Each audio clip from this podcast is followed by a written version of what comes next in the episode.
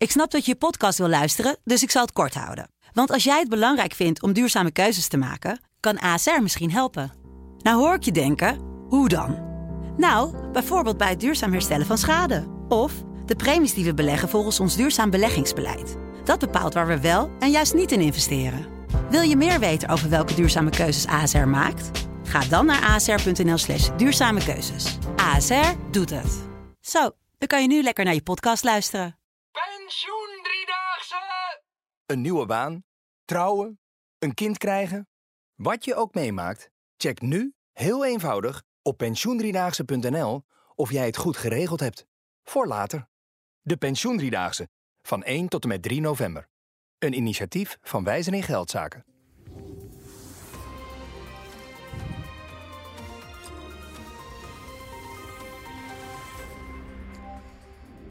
Welkom bij het gesprek met Paul Jansen, de hoofdredacteur van de Telegraaf, waarmee we wekelijks bespreken wat hem bezighoudt in het nieuws.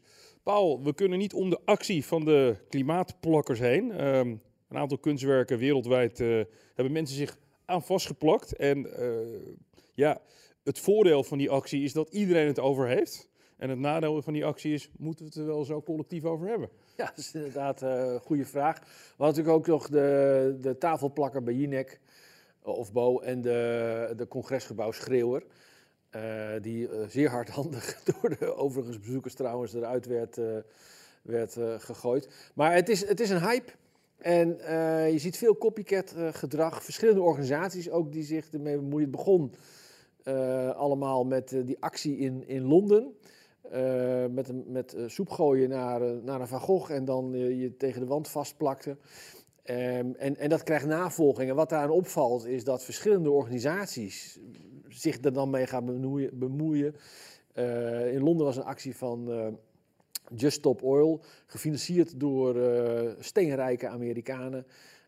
Extinction Rebellion dacht kennelijk, wij kunnen niet achterblijven, of werden opgejut en, en zijn nu ook in actie gekomen. En dat doet mij denken aan, aan, aan een parallel tussen de rechtszaak die Urgenda won tegen de staat. En wat zag je vervolgens? Dat Milieudefensie, die ging er ook een zaak aanspannen ja. tegen Shell. En dat is niet alleen elkaar opjutten, maar het heeft ook te maken met dat je relevant moet zijn. Bij Milieudefensie werken ruim 110 mensen, krijgen miljoenen subsidie van de overheid. Ja, als je niet relevant bent en de schoorsteen daardoor misschien niet meer kan roken, kom je, kom je in, in problemen. Uh, dus dus uh, dat, dat elkaar opjutten, dat is een belangrijk aspect. Iets anders wat mij opvalt, en jij refereert al aan, is natuurlijk de rol van de media. Ja. Bij die zaak in Londen uh, zijn filmpjes verschenen waar je ziet dat de pers gewoon klaar zit op de hurkjes voor het schilderij met de camera's en de aanslag. En uh, nou, het beeld is daar, van, wachtende tot de actie gaat beginnen. Van onze Vincent, over onze Vincent. Ja, ja, kijk, ja, dat is natuurlijk wel de, de vraag.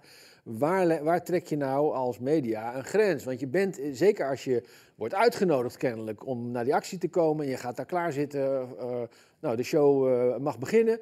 Ja, dan ben je wel heel erg een verlengstuk aan het worden van die actievoerders. Want die actievoerders is het te doen om publiciteit. er wordt ook gezegd, ja, maar als de boeren dan op het Malieveld komen, dan berichten we daar dan, dan toch ook over. Ja, maar demonstreer ze grondrecht. En dit is vandalisme. Ja. En er wordt er gezegd, ja, maar als de boeren dan uh, hooibalen op straat gaan uh, aansteken en de boel blokkeren. Ja, dat is ook illegaal. Daar zijn, daar zijn de boeren ook voor gestraft. Maar die doen dat niet primair om publiciteit, maar om, om de zaak te ontwrichten. Hè? Ja. De, de, de, files te veroorzaken en daarmee uh, aandacht te vragen voor, voor een situatie. Maar hier gaat het primair om publiciteit. Dus moet je je als, als, uh, als journalist dan wel als verlengstuk opstellen. En wij hadden ons ja, ook op de redactie, natuurlijk toen we die beelden zagen en het nieuws kwam, van ja, maar hoe ga je hier dan mee om? En, en, doe je er wel goed aan om dat allemaal, uh, allemaal maar uh, als een soort doorgeefluik te brengen? Dat is een, dat is een hele, hele lastige, lastige discussie. En wij hebben wel gezegd, we moeten daar een beetje met de handrem uh, op, op koersen. We gaan het niet negeren, dat zou te ver, te ver gaan. Er is ja. één Nederlands medium wat dat heeft gedaan en is er snel op teruggekomen. Dat was geloof ik nu.nl. maar je moet daar wel gedoseerd mee omgaan. En het derde trouwens...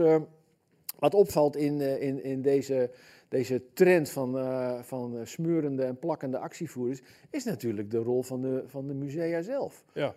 het Mauritshuis, ehm, waar, eh, waar twee actievoerders eh, werden opgepakt en inmiddels zijn berecht, eh, had schade geleden. Eh, volgens het Mauritshuis zelf ging het om een eh, bescheiden bedrag van 2000 euro.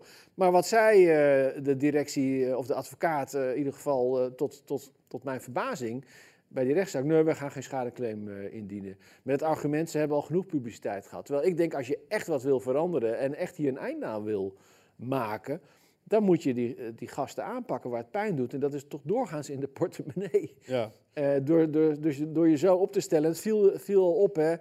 Eh, al eerder dat, dat ook in Londen die supposten eh, die eigenlijk niet ingrijpen. Nee. En als daar een batterij journalisten op hun hurkjes voor Van Gogh zitten, wat denk je dat ze daar komen doen? Die komen echt niet picknicken. Dan valt me wel vaker op dat die supposten, supposten in musea die op zo'n stoeltje zitten, dat ik altijd denk van, hoe snel zijn die nou in het echt?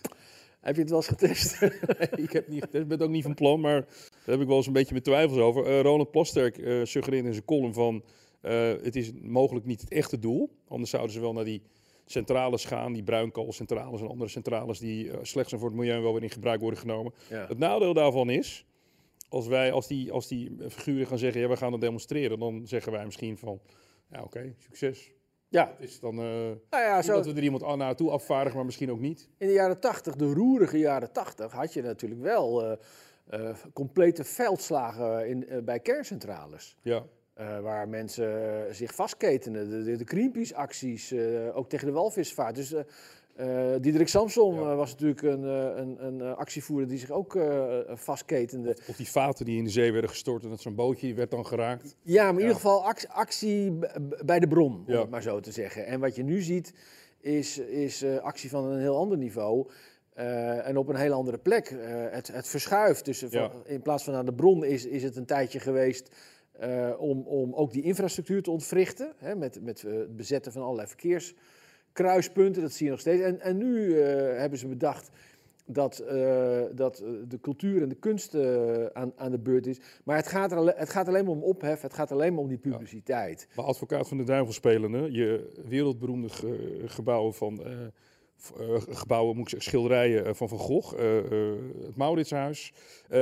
Als je publiciteit wil hebben, dan krijg je het ook op deze manier. Ja, ja en, da- en dat is dus wel ook iets waar wij als journalisten ons toch wel even over achter de oren moeten krabben. Of wij eh, niet al te gretig eh, meegaan in het frame wat zij neerzetten. En je kan zeg, zeggen, nieuws is, eh, nieuws is nieuws, Ja. punt. Dus alles wat er gebeurt, daar zullen wij verslag van doen.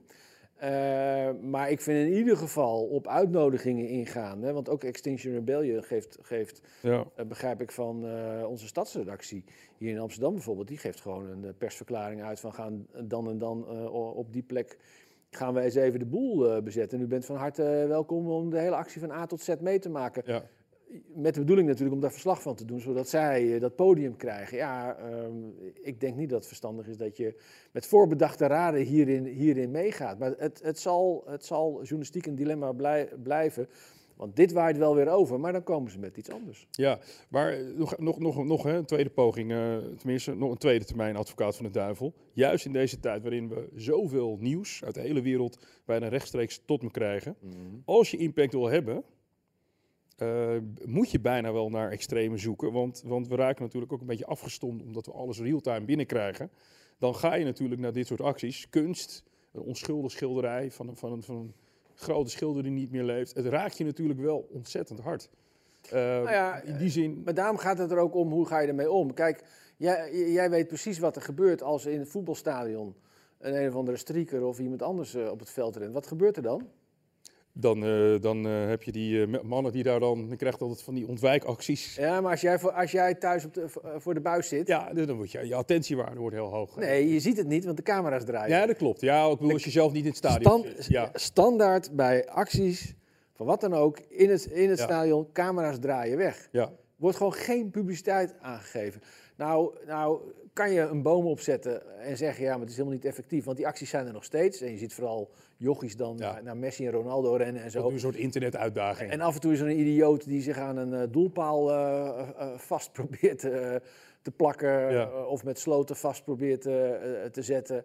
Eh, maar dat wordt, dat wordt eh, niet vastgelegd. Nee, de camera's Bij de draaien, Formule 1 in de- Zandvoort trouwens ook ja, gebeurd. draaien Ja. standaard weg. Maar je hebt dan wel sociale media. Ja. En sociale media, dat moeten we niet onderschatten. Dat is natuurlijk een reusachtig, reusachtige community waar, eh, waar dit soort meldingen ook doorkomen. Maar ik, ik denk dat het helemaal, helemaal niet gek is om ook eens na te denken over of er niet met, als dit soort gekkigheid doorgaat, een, daar een variant op zou moeten komen. Gewoon bij wijze van spreken camera's wegdraaien en eh, geen aandacht aan besteden.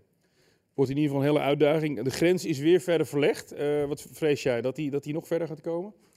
Ik, gaat ik, ik, vrees, ik vrees niks. Eh, ik vind het alleen wel belangrijk dat mensen verantwoording op, afleggen voor de rechter voor hun daden. En ik vind het heel goed dat de rechter een stevig vonnis heeft neergelegd. Maar ik vind dus dat die musea, die musea in dit geval, hè, die, die dus ook getroffen zijn door die acties. En ik, ik zie de ene na de andere museumdirecteur, zie ik ach en wee en schande roepen. Put your money where your mouth is. Ga dan ook achter die gasten aan en leg een, leg een claim neer. En ga dan niet half bakken, half zacht zeggen, nou, eh, we laten het maar even zo. Dankjewel. Graag gedaan.